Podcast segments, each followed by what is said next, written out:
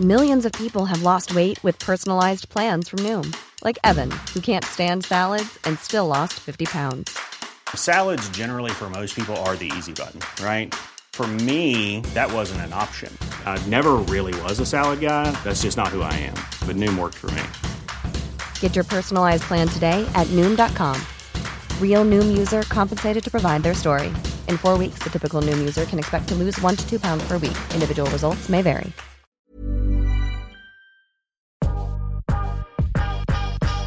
Welcome to Curious Conversations with Tully and Sarah. We sit down and chat with business owners, entrepreneurs, and some of the best conversation starters. This is a podcast about real life lessons and people doing cool shit. Yo, what's up, fam? What can we say about today's chat? Trendsetter, stylist, fashionista, a quarter of the IGTV Lady Bunch show, drum roll, Elliot Garnaut. If we're stirring the pot, can we say the other half of Roro, Rozalia Russian? 100%. And as always, Elliot, EJ, who oozes charm and is full of energy. He packs some killer quick wit and has an unapologetic approach to work and life. He's the official stylist for Chadstone, the VRC, and has worked with the likes of Louis Vuitton, Fendi, Christian Louboutin, and Lane Crawford, just to name a few. Elliot chats about his career so far from Hong Kong, Paris, Sydney, and home in Melbourne. He looks back on his mentors, business, and how luck kickstarted him becoming one of Australia's leading stylists. This one's a good one. Don't forget to like, subscribe, and show us some love. Bye. What's up, guys? So, today I'm super excited. We're sitting down with fashionista, party starter, Oh, and good friend while he takes a sip. Is that water? I'm taking a sip of my lemon water, and I wish it was tequila. The conversation that we just had before we started recording was we were gonna have like coffee or tequila, and now it's like peppermint tea, green tea, lemon juice. So like, I'm sorry to disappoint. But, So, uh, Elliot Garnaut, welcome to Curious Conversations. thanks for having me, guys. We're so excited. So, I have to say this before we start. I did a shout out on Instagram asking the fam like who they'd like to see, and you were highly requested. Number one, actually. Yeah, Number one. You Number have one. a little fan, like fan. Well, I'm glad to hear that people aren't over me talking absolute shit because people have been watching it on the Lady Bunch, and then like as you guys know, are such good friends of mine, and everyone knows that I love to have a chat. So like, and when I got the message to come on, I was like, no brainer. Hell Obviously, yes. we're here to support each other. We love getting around our friends. We love getting around our friends. New ideas, new projects, and that's what we're here for. That's what Love the fam that. does. We Love support that. each other. Yeah. Well, the Lady Bunch, congrats. Thank you. That's bloody exciting. We're- That actually got me through isolation. You guys were so funny. It was it was one of those things where um, it was really funny. A, a friend of mine in Sydney, Lockie Falconer, he had said to me, he was like, "You need to check out this app called House Party." Yeah. And I remember like a couple of years ago, a friend of mine, Lucy, was chatting to me about House Party. I was like, "What the fuck is that? Like, it sounds ridiculous. Like, if you want to go see your friends, just go see it." But then when ISO came up Mm-hmm. and House Party, when we couldn't see our friends, it was like the best way to actually go in and out of people's rooms. In inverted commas, and you're like you're jumping in, and like all of a sudden you're like, oh my god, like so and so's in this room, and you're like, oh my god, am I gonna walk in them sleeping together? It's like, what's going on here? It's like so scandalous. And then um, I was chatting to the girls, and we were just chatting about work, and then uh, Beck came on, and then Emma came on, and Rozalia came on, and we were chatting the four of us on the app, and then it was just the natural progression of having a conversation. Beck Harding was actually the one who was like, maybe we should record this. Yeah. Like it could be kind of funny just to like just see what happens, and then there was an audience for it, much I like the it. podcast, right? Like Yeah. you guys started chatting, and then bang. Yeah. There we go. I love that. Who was your favorite guest?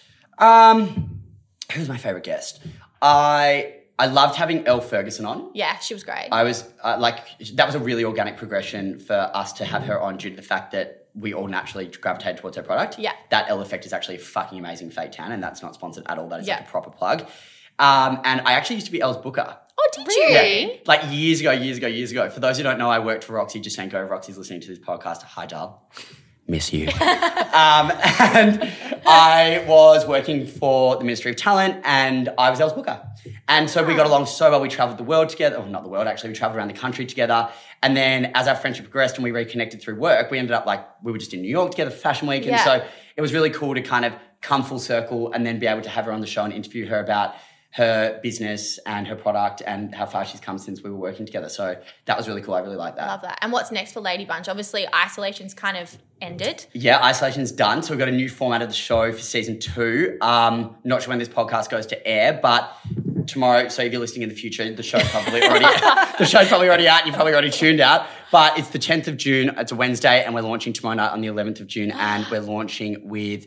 Um, Julie Bishop is our Ooh, first Julie guest. Bishop. Oh, Yeah. wow. So I Julie love Bish- her. Yeah, she's amazing, amazing, and she was so incredible to interview as well. Like obviously with like the experience that she's had throughout her career is, is astronomical. You know, she was the first female deputy leader of the Liberal Party. She was the first female Australian foreign minister. So like the stuff that comes from her is incredible, but also as well like we don't want to defer deter rather too much from our audience. Yeah. We know that we like the Lady Bunch, we talk smack. So Yeah. Talking about her sartorial choices. She was a very fashionable woman. She was very passionate and vocal about supporting Australian designers, uh, and she knew that she had that platform because she's Yeah. one of the real only politicians that we've seen actually get dressed up and look chic as fuck. Yeah, she's very Everyone chic. else looks like daggy and like frumpy. Yeah. So Did, did you give her any fashion advice or did she give you any? no, I was too scared. I actually asked her to give our, our audience some advice. So yeah. Oh, I'm excited to did. watch that. I Which can't wait to watch that. So that's tomorrow night, or even in the future. I hope you guys liked it. So you've already mentioned you've had another career apart from styling, Lady Bunch, and all that. And I know you've gone through a few careers. Can you tell Yeah, us about your yeah. career progression? Yeah. How so, you got to stylist. So I um, what the whole thing? Yep, go for it. Okay, I'll give it to you in like a synopsis. so I was, um, I graduated from school and in Melbourne, and I went straight to university. Um, it was just kind of one of those things that I always knew that I wanted to do, like get a full tertiary education. And I actually started at um, Monash University doing communications. Wasn't my jam. And I'd also been accepted through an interview process and a portfolio evaluation for the White House Institute of Design. And I was at Monash and I knew within like months that it just wasn't for me. And I actually called White House and was like, is there a possibility that I can still pursue that position that you've offered me? And they're like, absolutely. Um, so I started the, the year late and that and I jumped straight into it. And then I um I spent my time like working my ass off at uni and then I always thought to myself, if you're going to work in the, any, anything creative or in the fashion industry, it's very competitive. Obviously, it's very aspirational. So I spent all of my time in between semesters and in my summer breaks um, moving back and forth between Australia and Hong Kong. So my family moved to Hong Kong like 35 years ago. I've always had um, a really close relationship with the city and my family there. So I was like, okay, great. Um, my family had worked in, in the media and the in food and beverage business over there. So I was like, okay, they can kind of hook me up with a job or an internship rather. So I went over there and um, interned at a company called Lane Crawford, which I know you guys know. Yeah. Love. So I, w- I was there as a, just a junior burger and just kind of like faffed about in Lane Crawford in all the different areas of like PR events, buying, da da da da da. Anyway, cut a long story short, I ended up moving to Hong Kong permanently, was there for three years and worked as a junior buyer in women's shoes and accessories at Lane Crawford. And then after that, I came back to Australia and I knew that I didn't want to come back to Melbourne. And I knew that, again, with a competitive advantage, I wanted to get some Sydney experience. I've always been a Melbourne kid at heart, and I knew that I wanted to settle at home. Um, but my early 20s was definitely for like anyone who's a Wanderlust who's listening will get it. Like you guys lived overseas, like you just want to get out. Yeah. So I was like, your early 20s is the best time to do that. You can get experience and you don't have to take life too seriously. So I moved to Sydney and I did two years in Sydney and I was very, very lucky to have landed a job with Roxy. Um, and I will say this, I've actually never been on the record and said this before, that she's one of the most incredible people I've ever worked for. She um, um, it taught me a lot about now in hindsight Yeah. running my own business. She's an incredible operator, um, as you can see, and, and an incredible business owner. And she taught me a lot about how I've conducted myself in my own business now. So for that, I'm very, very grateful um, for that experience with her. And then after that, I went and worked for a woman who's a very dear friend of mine, still by the name of Sharon Finnegan. She was a celebrity manager, and um, I just kind of worked as her right hand for a year and a half. And then um, I kind of didn't really have much of an intention to come back to Melbourne. And I was in that management kind of in that area and, and working with talent on, on that side of things. And then my dad was actually diagnosed with throat cancer in 2016. And it, my brother had always worked for my dad, and it just became like of paramount importance to my dad to have us both there in the family business Yeah. whilst he was undergoing treatment. That's in banking. So for me, having absolutely zero experience in finance whatsoever, it wasn't probably the best fit in the entire world, but um, it was great to work for the family business and then Yeah. also learn the business of business through that as well. And I can also definitely attribute that to again how I run my business now. But um, that was it. I was kind of sitting on my ass. Like I'd had all of this experience in Hong Kong, Sydney, and in all different facets of the media and the fashion industry. And I was working for the family business in banking. And then one day, Lil Baker, who we all know very well, my uh, best mate from when I was 13 years old and our agent, Yep. she called me and said, I've got a really interesting opportunity for you. And I was like, what's that? And she said that Rozalia Russian had been following me on Instagram and that she wanted to talk to me about a potential styling opportunity for the racing carnival. And I was like, styling? Never done that before in my fucking life. Like, what are you talking about? But then again, I've always been very vocal about the fact that like you can't really teach style. It's like Yeah. an intrinsic thing that you have or you don't, and it's very unique as well. Like it's so subjective. I might like something that someone might not like as well. Um, I'll be forever grateful for Rozalia and her and I having very similar tastes. She reached out to me. I dressed her for. We sat down and we met, and then two days later, I was in a meeting with her about her Derby Day outfit for 2017 racing, and the rest is history.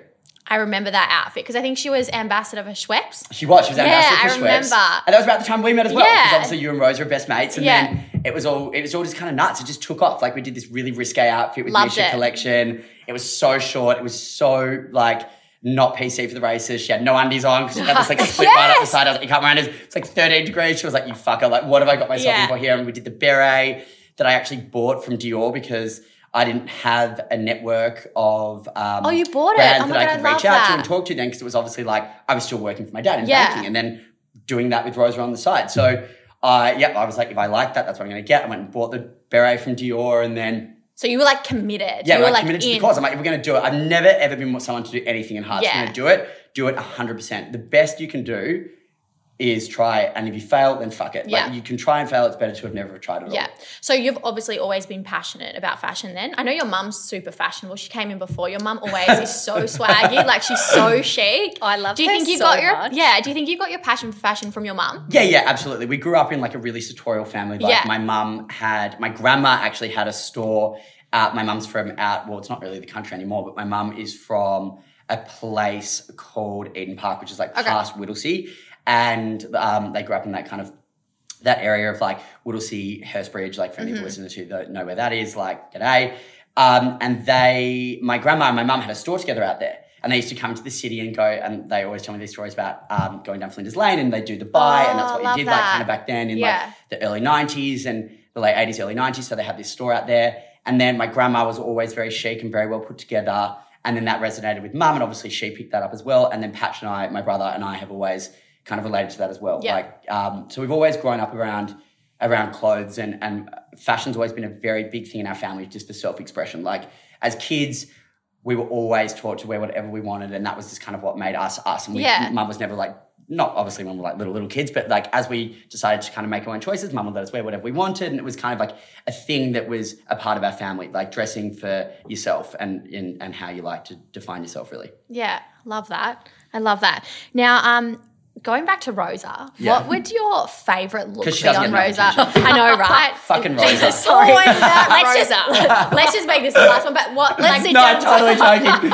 I'm totally joking. Rosa and I have become like honestly like I feel like it's just it's we it's it's one and the same Yeah. for us now. It's like we are a duo. We sat down and I spoke love. with Rosa, and there was numerous questions about you. So Yeah. So, yeah, but yeah, also exactly. the thing with um, you and Rosa, and we spoke about this in her podcast as well. It's like there's so many like similarities between you and Rosa and me and Sarah. Like the way like you guys work together, but you're also like best mates. Same with us. Like yeah, we work well, together I mean, best mates. I sat with you guys at a desk for a year and a Oh, half. heard us fight, like, everyone day. listening, and if this hasn't been on already, these two fight like fucking cat and dog, like to the point where we all shared like a communal office, and I'd just sit there and be like, pretend I wasn't listening, like I'd have my AirPods in with no music playing, being like, this is fucking music, like just listening away while like Tully's like, cracking it at Sarah. Sarah's always the mellow one. Sarah's never Oh, done anything really? wrong. It's I- I always have you. Don't pretend like it's not. I have to Thank you. Elliot. You're the Sarah, mellow one. you- You're the hothead. You must have been at the wrong fights because I've oh, seen. I was only at like 50% of them for a year and a half. I've seen Sarah punch a table before and nearly break her knuckles, oh my- so I'm not sure who the more aggressive Can I just is. say those office days? If we had like a security camera in there Oh for like, God. it would have been a hell of a good were those They days? were so much fun. I do wish reality could. TV show. Uh, Friday afternoon, you used to hit the Tinder fridge. swipes. No, we got the Tinder swipes, Tinder Fridays, remember? Like, we get on Tinder and be like, all right, everyone starts swiping. And we're just like, see Funny we thing can is, we never found anyone. Anyone. Anyone. Fuck, the talent on Tinder. yeah, I know. Awful. Useless. So, what would your favorite outfit on Rosa be? Um, favorite outfit on Rosa. Would it be the first one, like because it's kind of No, started? it's, it's funny because like it's so seasonal fashion, obviously, as we yeah, know. of course. So you look back on your work from like two, three years ago and you fucking hate it. But at the time, you totally. yeah. But I can really appreciate what we were doing at the time. But Favorite outfit on Rose, I've got to say, Cup Day last year was a huge standout for me. Oh my God, love that. dress. Louis Vuitton. Yeah. Yeah, Yeah, 100%. that was LV the mini dress. Oh, nah, that I was loved amazing. That. that was very, very, and like Old school, old but school, like, but like still quite had that like the perfect amount balance of like it was modern enough to look like it was contemporary for that day, but also the silhouette and the, and the Alice band and everything made it obviously very, very, very traditional and quite conservative for her because we normally kind of go a little bit racier. Yeah. Um, and then there was an outfit that we did for the GQ Gentlemen's Ball oh, two years ago. The sequin not, one? Yeah, the sequin. Oh God, we did sequins both years actually for that event, but like it was not the all pink. It was the year before. It was an Attico dress from Harrolds, and it was like micro and rainbow, yeah, I loved that. and it, that was just really, really fun. I remember talking to Rosa a little while ago, and she was saying that that was one of her favorite outfits. It was just it was incredible, and hair and makeup was just like bang on. Like the whole thing, Mon Gingold did her eyes, and Mon just nailed it, and the hair just looked really good. Hermes did obviously an incredible job as he always does, and it was just really hot and like perfect for the event. It was fun Yeah. and young and fabulous. Who- oh, no, sorry. I was going to say, how do you go with if not only Rosa, if one other person, guy or girl, you style or Yeah. an outfit you put together, if it gets slammed and like people How do you like- take criticism? I'm shit. How are you at it? well, I mean, isn't everyone a little shit taking criticism? No, to be honest, I've got this thing, and I, I definitely think it comes with like experience and time doing what we do Yeah. in any vocation. And it's the thing that my dad always said this to me. He's like, mate, opinions are like fucking assholes. Everyone's got one, right? Love that. And Yeah. at the end of the day, It's it's, true. Like you now. cannot be concerned with the opinions of other people Yeah. because I work in a very, very subjective industry. So as I said earlier, like no two people like the same thing, and that's Yeah. what makes us all really unique. If my client's happy and I'm happy, then I've done my job. You can't please everyone. Like people will look at things and think it looks like total shit, and other people will look at it and be like, I need that dress right now. Yeah. So I feel like I've done my job when the client's happy, first and foremost, and then I'm happy. But I would never not be happy if my client wasn't happy. So um, the criticism, it kind of just becomes white noise. Yeah. I don't really hear it. Do you read like if you if some an outfit got Of course, worse, yeah, I absolutely do. I absolutely do. Like if I'm doing red car, if I'm doing big red carpets, like Logies and Brownlow, um, Dally M, like all of those like big Yeah. Australian red carpets, I absolutely read the reviews because you do want to know what what everyone thinks. And as long as I'm proud of the work that I've done, Yeah. I can handle the criticism because people That's a might good not, answer. people might not like what I've done. But at that time and sending that outfit to a red carpet, I know that I've given it every single fucking part of me and that I'm over the moon, 10 out of 10 happy with Yeah. what I've produced. Um, but yeah, sometimes they do get slammed, but there's nothing you can do about that. Yeah, it's life. Hey, That's life. When you're getting like a new client, so obviously you dress more people than Rosa. tell I? us before I go to the questions. Tell us some other people that you've dressed um, in the past or dress now. Um, so, well, at the beginning of the year, I work really closely with Knowlesy, Elise Knowles, Yeah. who I know you guys know, who's uh, great mates with your very dear friend Brooke Meredith. Yeah. Um, I work really closely with Beck Harding. I've worked really closely with Nadia Fairfax in the past. I've worked really closely with Phoebe Burgess in the past. I've done work with Kate Waterhouse in the past. I've done, oh my God, I'm just trying to think like who. Um, Shanina? Shanina Shake. Yep. Um, I worked with really closely for the launch of Fall Winter um, uh, at Chadstone, where I am the official stylist and absolutely love that role. Um, so I did three days straight with Shanina. She was the most incredible client ever. She was so great and so receptive. I love that experience. I worked with Phoebe Tonkin in collaboration with Chanel Beauty, and that was over in Paris. with- Oh, she's so with, beautiful. stunning uh, with Gritty Pretty. So there, uh, that was there's some, been some amazing, incredible experiences with international talent like Shanina and Phoebe that I'll never forget. Uh, so I've been really, really, really, really lucky um, and extremely grateful to work with some of the coolest talent, um, both on home soil and overseas. Who would your dream client be? Paris Hilton. Really? Does that mean Oh my god, you- you're such I, a fan of I know her. I am, but like I grew up in, and as we, we all Yeah, did, we're all similar yeah. ages, like that like early 2000s pop culture. It's kind of was, like, relevant to now, like, Defined, yeah, 100%. yeah. But it was like what defined my early teenagehood and like how yeah, I, I interacted with with yeah, fashion. Like yeah. your Lindsays, your Nicoles, your Paris's, like your Simple Your Olsen Your Olsen twins. twins, your Hilary Duffs. Like that was the shit that I was like, oh my God, I cannot get enough of these people. Yeah. And Paris Hilton to me, I was just like, I resonated with so much. Like I just was absolutely obsessed with her. The fucking flip phones, the little micro bag, sidekick, the, the sidekick. I had every sidekick under the sun. Like I wanted a chihuahua more than anything. I had the full blown Juicy Couture sweats with Juicy Oh, so across the ass. Yeah. Like I li- with like the Bondage. skinniest, the skinniest little white guy ass in the entire world. Like the opposite of a juicy bum. But um, it was yeah, it was like uh, her her for me. I was just like she's the pinnacle. She's the ultimate. yeah, What- she's the ultimate. What would you style her in? I think that I'd have to ham up her existing kind of aesthetic. Yeah. Yeah. Like she's obviously never really deferred from She's got Yeah, the she same hasn't, again, yeah. that word. Uh, She's never really deterred from what she was Yeah, always she actually hasn't. like she's always kind of been stuck in, Yeah. in time warp, but it's worked for her. Yeah. It's kind of her brand, right? So I would kind of just play that up. Would you? Like really play that up. yeah. So when you were about to, let's Because I love a bit of tack. Yeah. Oh, I yeah. lo- I love a and bit and of tack. actually, it is very relevant to what the style kind of is at the moment, or has been this year. Is that Yeah. tack kind of? Yeah, like, Like, t- exactly. full Yeah. Kath and Kim vibes. Yeah. Uh, like that, or like all loungewear. It's like you've got one. Yeah. of the opposite. Exactly. Yeah.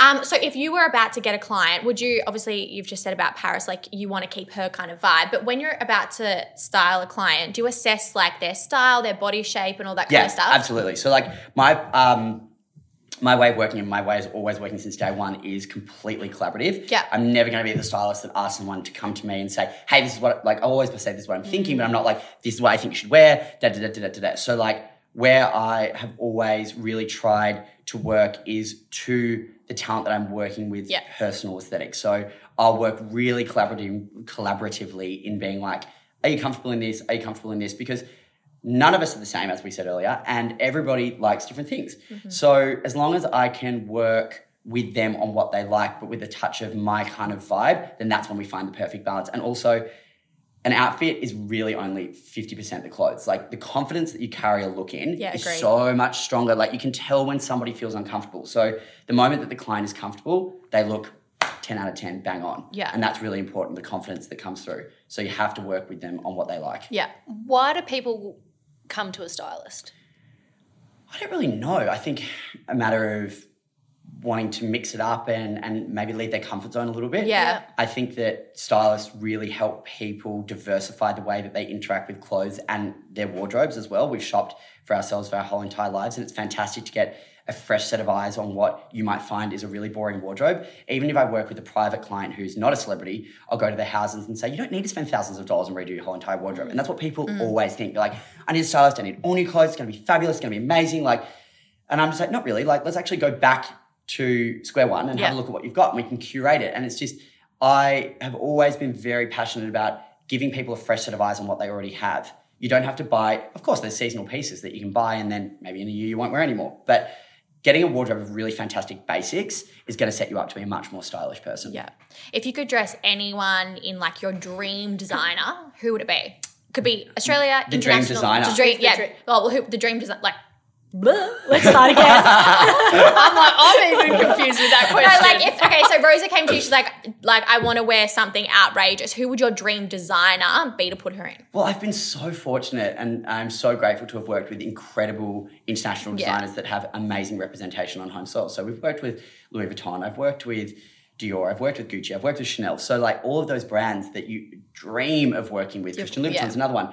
Um, we've worked with on one client, or I've worked with on one client on another, and that's been incredible. I think it's more like the unique designers that maybe go a little bit under the radar or you wouldn't necessarily have heard of before. Like uh, we did the Attico. Let's give them a plug. Is there any- Oh, I mean, they're, they're obviously very well established and Yeah. incredible, but um, like the Attico is really Mm-hmm. fun for me. Very colourful, very, very, very OTT, like feathers and uh, and sequins, and so I love all that kind of stuff. I do love a party frock. I won't lie, but then I love working with emerging Aussie designers, and I really try to hunt those down. Yeah. Um, and work with like young kids coming out of uni if we can give them the opportunity to get this, their gear on someone who is going to make a massive difference to their life. I would love to do. I remember actually just before coronavirus, I was styling the Reebok show at um, Melbourne Fashion yeah. Festival, and it got pulled the day before, really unfortunately. But the day of my show, or the day before my show, I was watching the rehearsals for um, the graduate showcase. Yep. And I literally sat there with my phone and was just taking photos of the designers' names of the pieces that I liked that were walking down the runway with like the full intention to call these people, DM these people, or just get in touch with them on IG and be like, yo, your, shit is fucking cool, sick. yeah. Can I have some samples just to have? And obviously now there's no events, so that didn't happen. But at least I've got the at least I've got the photos, you know, in my little black book to be able to reach out when events do come back and be able to give these kids a leg up because there are some fucking incredible Yeah, talent in there's so much talent. Like yeah. arguably the best in the world. That's me being biased, being an Aussie. No, I think so like, too. Yeah. The whole world stage is looking to Australian fashion for a lot Yeah. of time. Like look at Ellery, Dion Lee, Zimmermann. Like these brands are killing it overseas. Mm-hmm. Um, Bec & Bridge. Like shit, you cannot swing a cat in West Hollywood without hitting some Kendall Jenner, Bella Hadid rocking a Bec & Bridge moment, right? Yeah, it's true. So power to Australia. Yeah, I agree. How would you describe your style? I feel like I've Um, seen every haircut pretty- on Elliot. I think, sorry, I was just thinking of before. I was like, how am I going to intro you? I literally have seen Elliot in every hairstyle. But yeah, your style. I don't know, like it's it's completely varied. Like I will I feel really straight and loungy one day, and then the next day I'm super, super preppy. I grew up dressing like very preppy. My first job was at Ralph Lauren. When can was picture that. when I was Yeah. 16 and I was like, I worked at Ralph Lauren on the floor and I loved Ralph Lauren. And Ralph Lauren still to this day is like a label that I feel like I really, it just really resonates with me. I just, I- it's always been, I'll always be that preppy kid at heart. Um, and so I feel like the overarching theme of my wardrobe has preppy undertones, but um, yeah, for the most part, there's no cohesion to what I wear. Like, would you agree with that? You Yeah, guys I agree. every outfit under the sun. I'm like, similar to you. yeah, you are as well. Yeah. Like there's this kind of you grab if you like it in the moment, you grab it. I'm very trend focused. I'll grab something and literally in six months' time, I'll be like, ew, what Get the fuck was I Yeah. thinking? Get rid of it. But um, yeah, for the most part, I would probably say like preppy undertones, but much more like trend focused. Well, you always look bloody amazing. So you're doing something right. Do you have style icons yourself? Um, I don't necessarily have style icons. There's a book called Take Ivy, which was done by a Japanese photographer in the 80s. He went um, over from Japan and studied all the Ivy League schools in the US. So he went to like Brown, Princeton, Harvard, et cetera, et cetera, et cetera. Yeah. And he just stayed on campus and photographed all these Ivy League kids going to and from their classes, Yeah. like to and from the dining halls.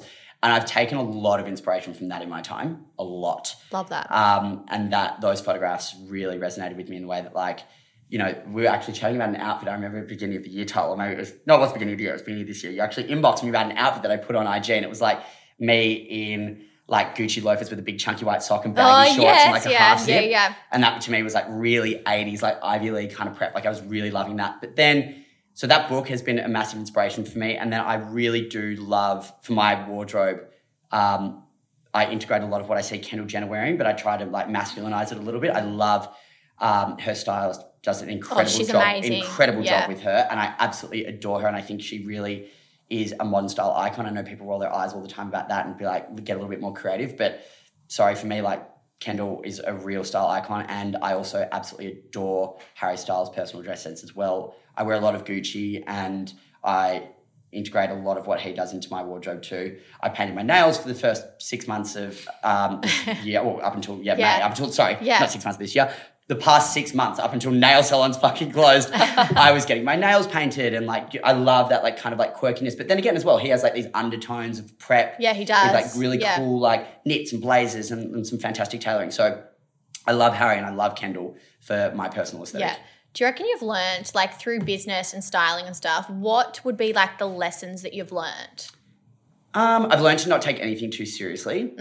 Um, and I know that sounds super cliche. I know that really does sound super cliche, but it's one of those things. I remember when I worked um, more on kind of the media side of things, people would always be like, it's PR, not ER. Yeah. And I think the same is to be said for fashion. Like, fashion is not to be taken seriously at all. Fashion is there as escapism. It is so fun to play with clothes. It is so fun to get dressed up and go out for dinner and meet your friends. What you put on your back makes you feel so much better as a person. Yeah. And I think that there's no point taking it too seriously. Yes, our livelihoods are at stake, and at a time in where we're not working as much due to the fashion industry taking a huge impact, that cannot be discredited. But I think that fashion in itself is there as, as I said, escapism, and it is it's fun. Yeah. It's fun. It's fun to play dress ups. Like for anyone listening who played with Barbies as a kid, I know I fucking did. Like I thought it was the funnest thing in the entire world, putting these little outfits together. So yeah, I think that's definitely the number one thing that I've taken is that you take your work seriously and you respect those that you work with and you make sure that you are a professional in every sense of the word, but the actual subject matter, have fun with it. Yeah. I like that. Do you think after all this corona and not as many events happening, the career as a stylist and your career is going to change? I think so. And it's definitely something that I have to be more considerate of as well. Yeah. um, I would say how it would have maybe traditionally worked is that um, myself and my colleagues, other stylists in the country who are all incredible and do the best jobs with their clients, um, in kind of like the celebrity space, you probably cut your teeth on a red carpet. Yeah. And then that filters into all the other amazing opportunities that come to us. But with no red carpets and no celebrities walking red carpets, then that kind of maybe is a diversification of how of how work comes. So yeah, it's definitely a time to to rethink the wheel, and with people being more frugal with their spending and, and that kind of stuff, it's maybe looking to more to the sustainable side of fashion. And I will always say that I've never been that good at sustainability and doing that, and I've sh- started to shop a little bit more vintage. But it's just working in in different ways. We're all just trying to figure out how like this landscape works, and I definitely don't have the answer for that yet. But you know, trying to weigh out my options. Do you see your career always being in fashion or styling? Or? I think in some capacity. Yeah. It'll definitely be creative for the rest of my life. I could never go back to having had the experience working for the family business. I know that I'm not a nine, Nine to five, five. office Yeah. gal. Yeah. Um, definitely not. So yeah, it will always be creative in some capacity. Um, whether that's fashion specifically, who knows? Like I'm obsessed with beauty. I literally my version of meditation is I sit in front of that fucking TV that we can see in the background. Oh my. God, I watch put on YouTube? Jeffree Star and I just literally watch like Jeffree Star YouTube like reviews on makeup products or whether that goes into the creative space and working with brands on what's cool and, and how to make their brand relevant. You're a bit of a tastemaker in that way. Like that's you- very kind. Yeah. But you know, just making sure that people are like, you've got your finger on the pulse. Like, Yeah. how can you make this brand mm. desirable to the consumer? How can you make it accessible to the consumer? Like, how all of those things come into play for a product at the end of the day. You know, mm-hmm. you don't just see a piece of clothing on a rack. There's been so mm-hmm. much time and effort and research that's gone into why that piece of clothing or that beauty product has been produced. So whether it's creatively in that aspect, who knows? But watch this space, I guess. Yeah. So um, I've got one more question, and then we're going to go to Instagram questions. Okay. And actually, what, there was one question about skincare too, so I've got to remember to say that one. Oh, my skin's fucked. Full disclosure. So whoever asked that question, I'm really sorry. My skin is a nightmare at the moment. But anyway, But before we go to that, I just want to know, like, what would your biggest career highlight be to date? um, there's been so many. I think that um, my career started to really diversify with travel. Yep. And I think doing the fall winter launch with Shanina was incredible. That was on home soil. The Phoebe Tonkin Chanel beauty job with Gritty Pretty in Paris was incredible. I think going to Paris Couture Week was such a massive thing. Uh, New York Fashion Week just this past February before coronavirus, that was massive. That looked amazing. Yeah, that was really incredible. But I think that all of it's been a highlight in its own way. I think the first time I did anything was a highlight for me. Yeah. That's cool. I like that. Yeah. Yeah. Because I'd never done it before. Yeah. So it was so exciting. Working with Bonds, arguably one of the most iconic Australian brands on two campaigns, incredible. Yeah. That would absolutely be a career highlight for me as well. Um, there's a huge commercial campaigns. We shot for three days on the Gold Coast doing swim. Bonds renovated a bloody motel, painted the whole thing, decked it out. Like you go to these sets and it's just, it's amazing. Yeah. Um, And a company like that's got a budget, you're like. Yeah, Yeah. totally. Do you Like, ever do you ever Bonds, call me. do you ever walk into something like that and you're like, oh, I don't know if I'm qualified for like do you ever get overwhelmed? Fake it or- till you make it Yeah. always. Look Yeah. at my face. That's like I my wasn't born like this. Who should we credit? Dr. Tass, hi. So now we're going to go to the Instagram question. So Yeah. the first one was which Kardashian would you most love to style? Someone Kendall, wrote that? obviously. Okay, let's delete Yeah. Kendall Okay, because fuck. okay, we've got to delete. She's not a Kardashian. I have Okay, a she's down. question. Yeah. When you say like want to style, does that mean you think that person doesn't have style? And No, I I think you just like like have, it's a, a have, a, have a moment with yeah. them, right? Okay. So that was the question. Probably Kim. I mean, she's literally the OG. I think Yeah. she's kind of getting better because she's got the influence from Kanye, Yeezy, right? yeah. yeah, I like her vibe. I do like her and, vibe it could be- too. and like, she, she looks like she takes risks. And also, like, she is the OG. Th- definitely. So, like, come on. If you're going to do any of them, you're Yeah. doing, you're doing, Ky- uh, I like that. Twin Kylie. You're doing Kim. Yep. Sarah, next one. uh, favorite fashion trends. Favorite fashion trends?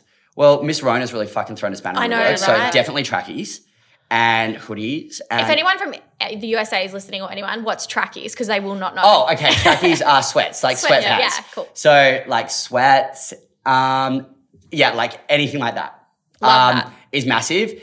And what else? So, so yeah, any loungewear at the moment is probably the the go. Are there any- Rozalia Russian ad. Yeah, Rozalia Russian Exotoire is really really comfy. Sorry, that came up again. Fuck. I'm, I'm going to throw one in there too. Is there are there any trends going around that you don't like? Because I know Rosa and I commented on one trend the other day that we're like, oh, gross! Like I can't believe that's a trend, and it was the jeans with your bum cut. Oh my god, yeah, I didn't even realize that was a thing.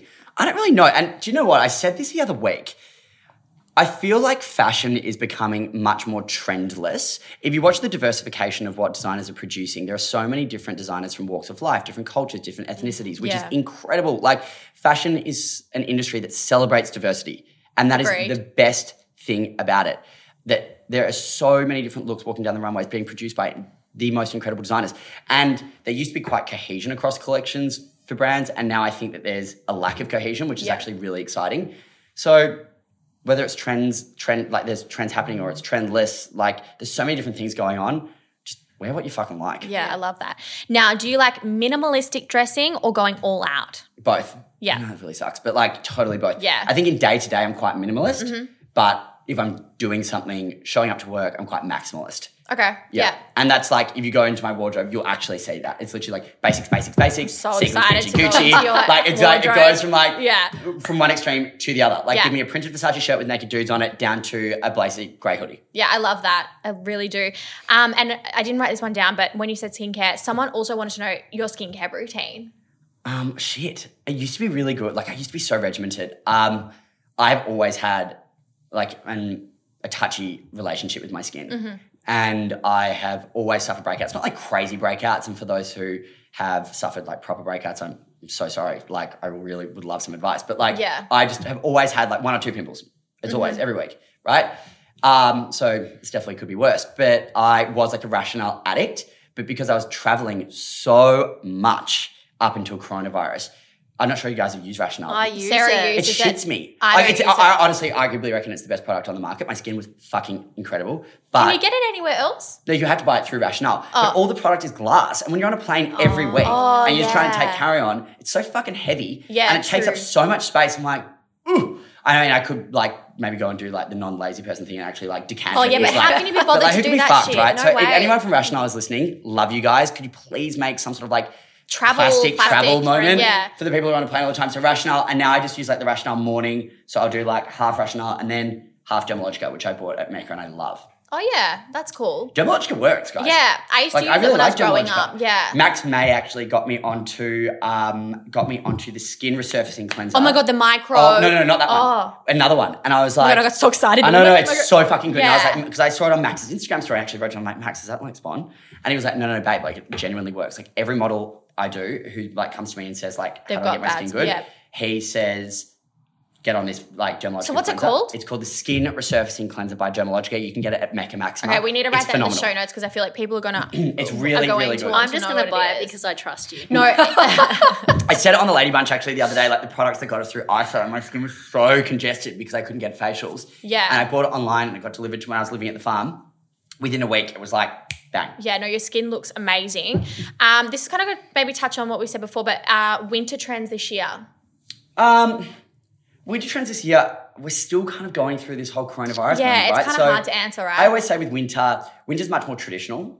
Summer you can have fun, or like spring, or where Mm. Yeah. you're actually getting out and doing things. Like people aren't doing that much in winter. yeah, and especially slow- at the moment, like what you can go for. Well, I mean, now, I mean, there's fuck all going Yeah. on. But like winter, the events slow down, all that kind of stuff where you're actually really getting dressed up and Mm-hmm. being a bit more trend focused. So for me, I'm always like, winter, be considerate of like your luxury staples. If you want to invest in something, winter's a good time to do it. So buy a beautiful coat that you'll get five seasons out of, whether that be a trench or like a beautiful woolen overcoat, a great coat that will see you three, four, five, even six years. Yeah. Spend some money and splurge on a really beautiful coat.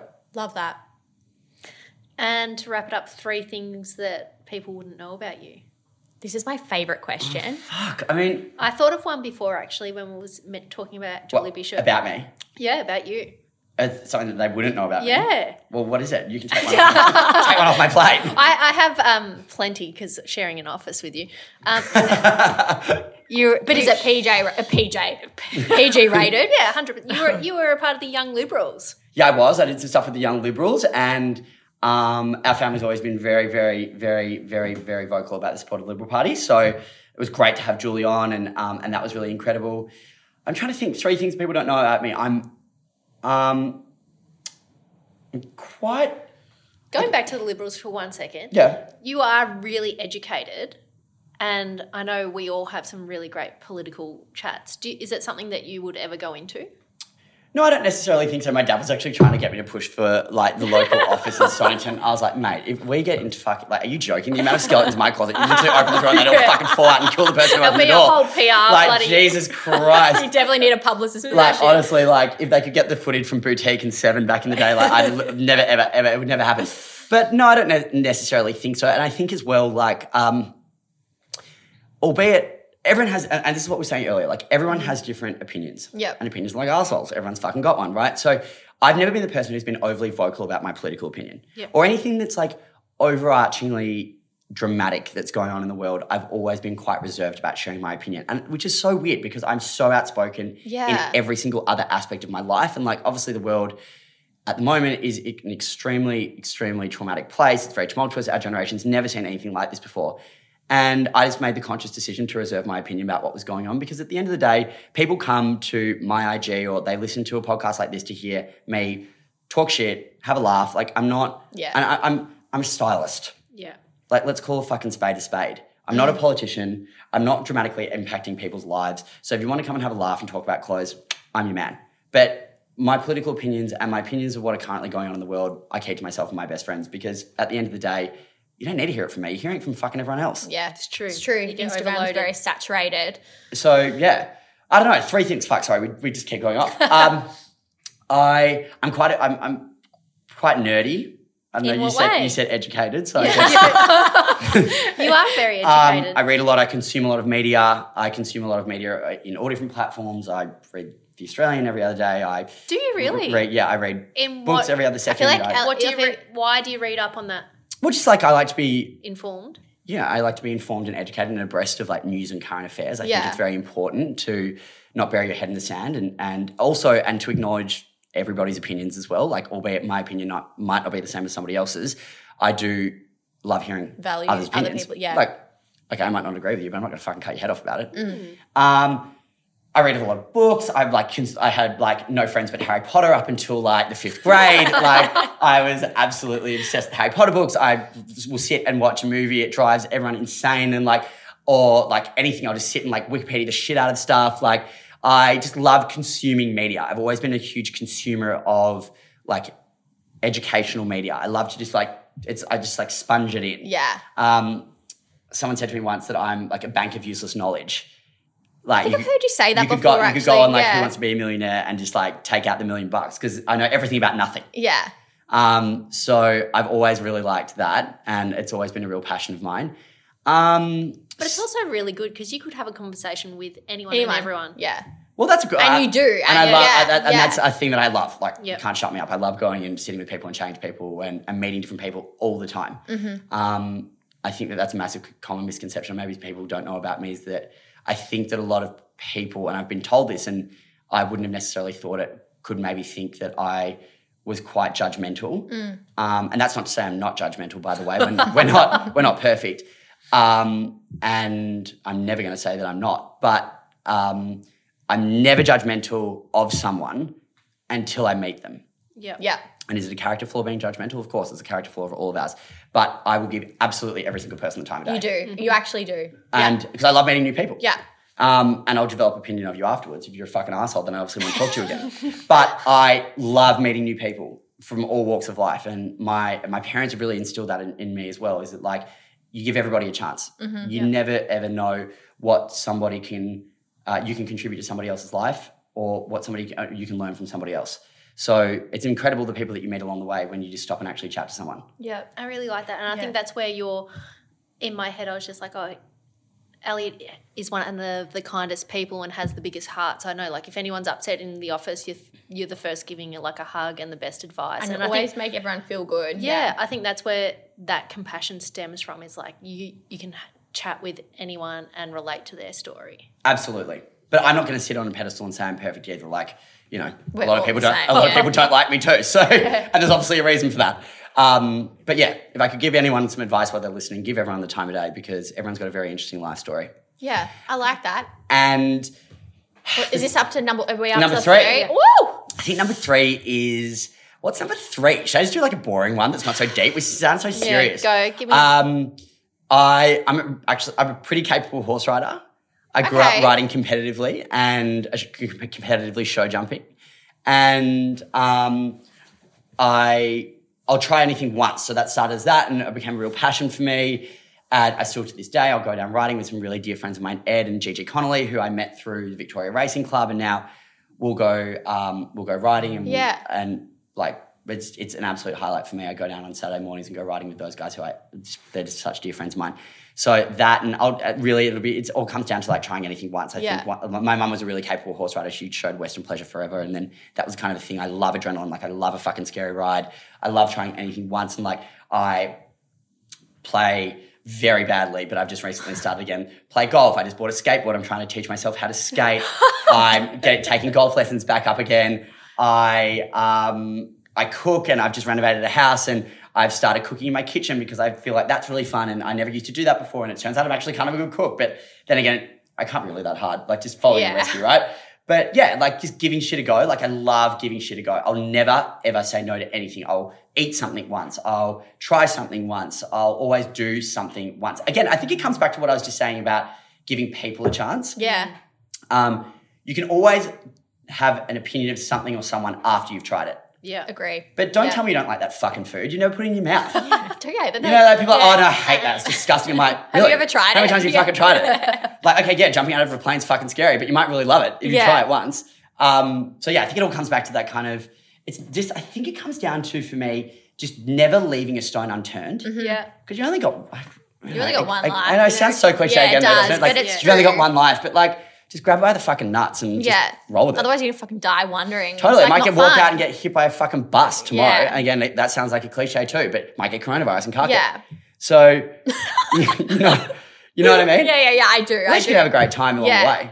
And I think that's um, We're here for a good time, not a long time. and I think having said that, I think that is the roundup. I think Nah, we can we've, got on one, that. we've got one more game. Oh, do do we? you? Oh, shit, do we? okay, oh shit! I liked that ending. I was like, we've got She wants one- to get rid of me, rude. No, we've got one game that we end everything with. oh yeah, but I was Oh, thinking yeah. before. I was like, oh yeah, we can do that. Okay. Well, we, we can do that.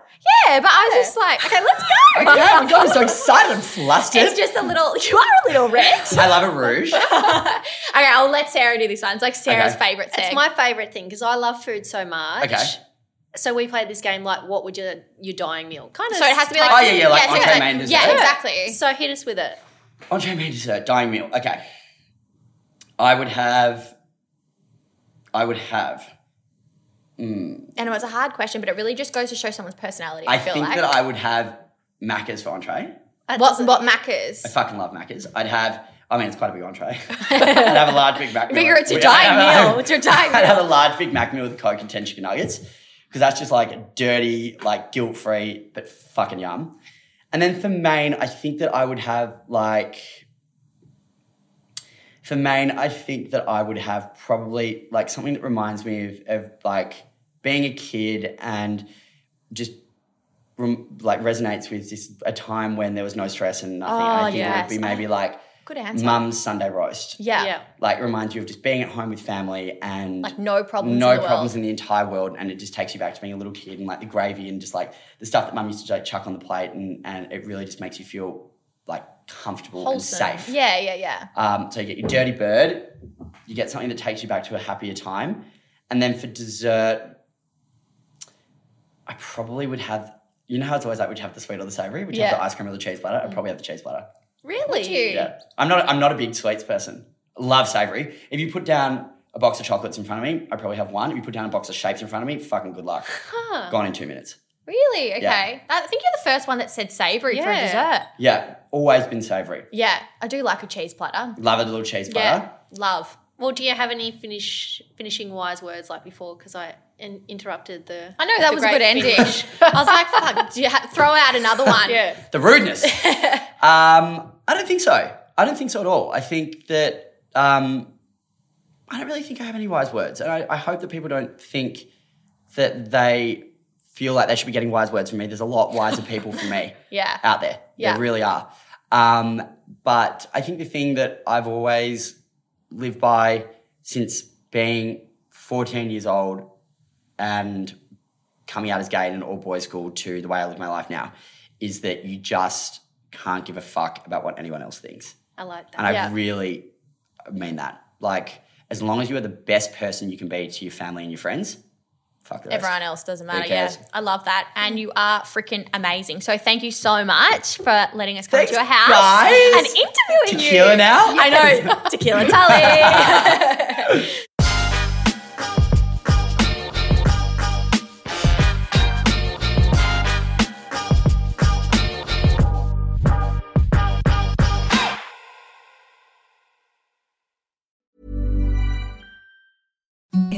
the softest sheets you've ever felt. Now imagine them getting even softer over time. That's what you'll feel with Boll and Branch's organic cotton sheets. In a recent customer survey, 96% replied that Bowl and Branch sheets get softer with every wash. Start getting your best night's sleep in these sheets that get softer and softer for years to come. Try their sheets with a 30-night guarantee. Plus, get 15% off your first order at bollandbranch.com. Code BUTTERY. Exclusions apply. See site for details.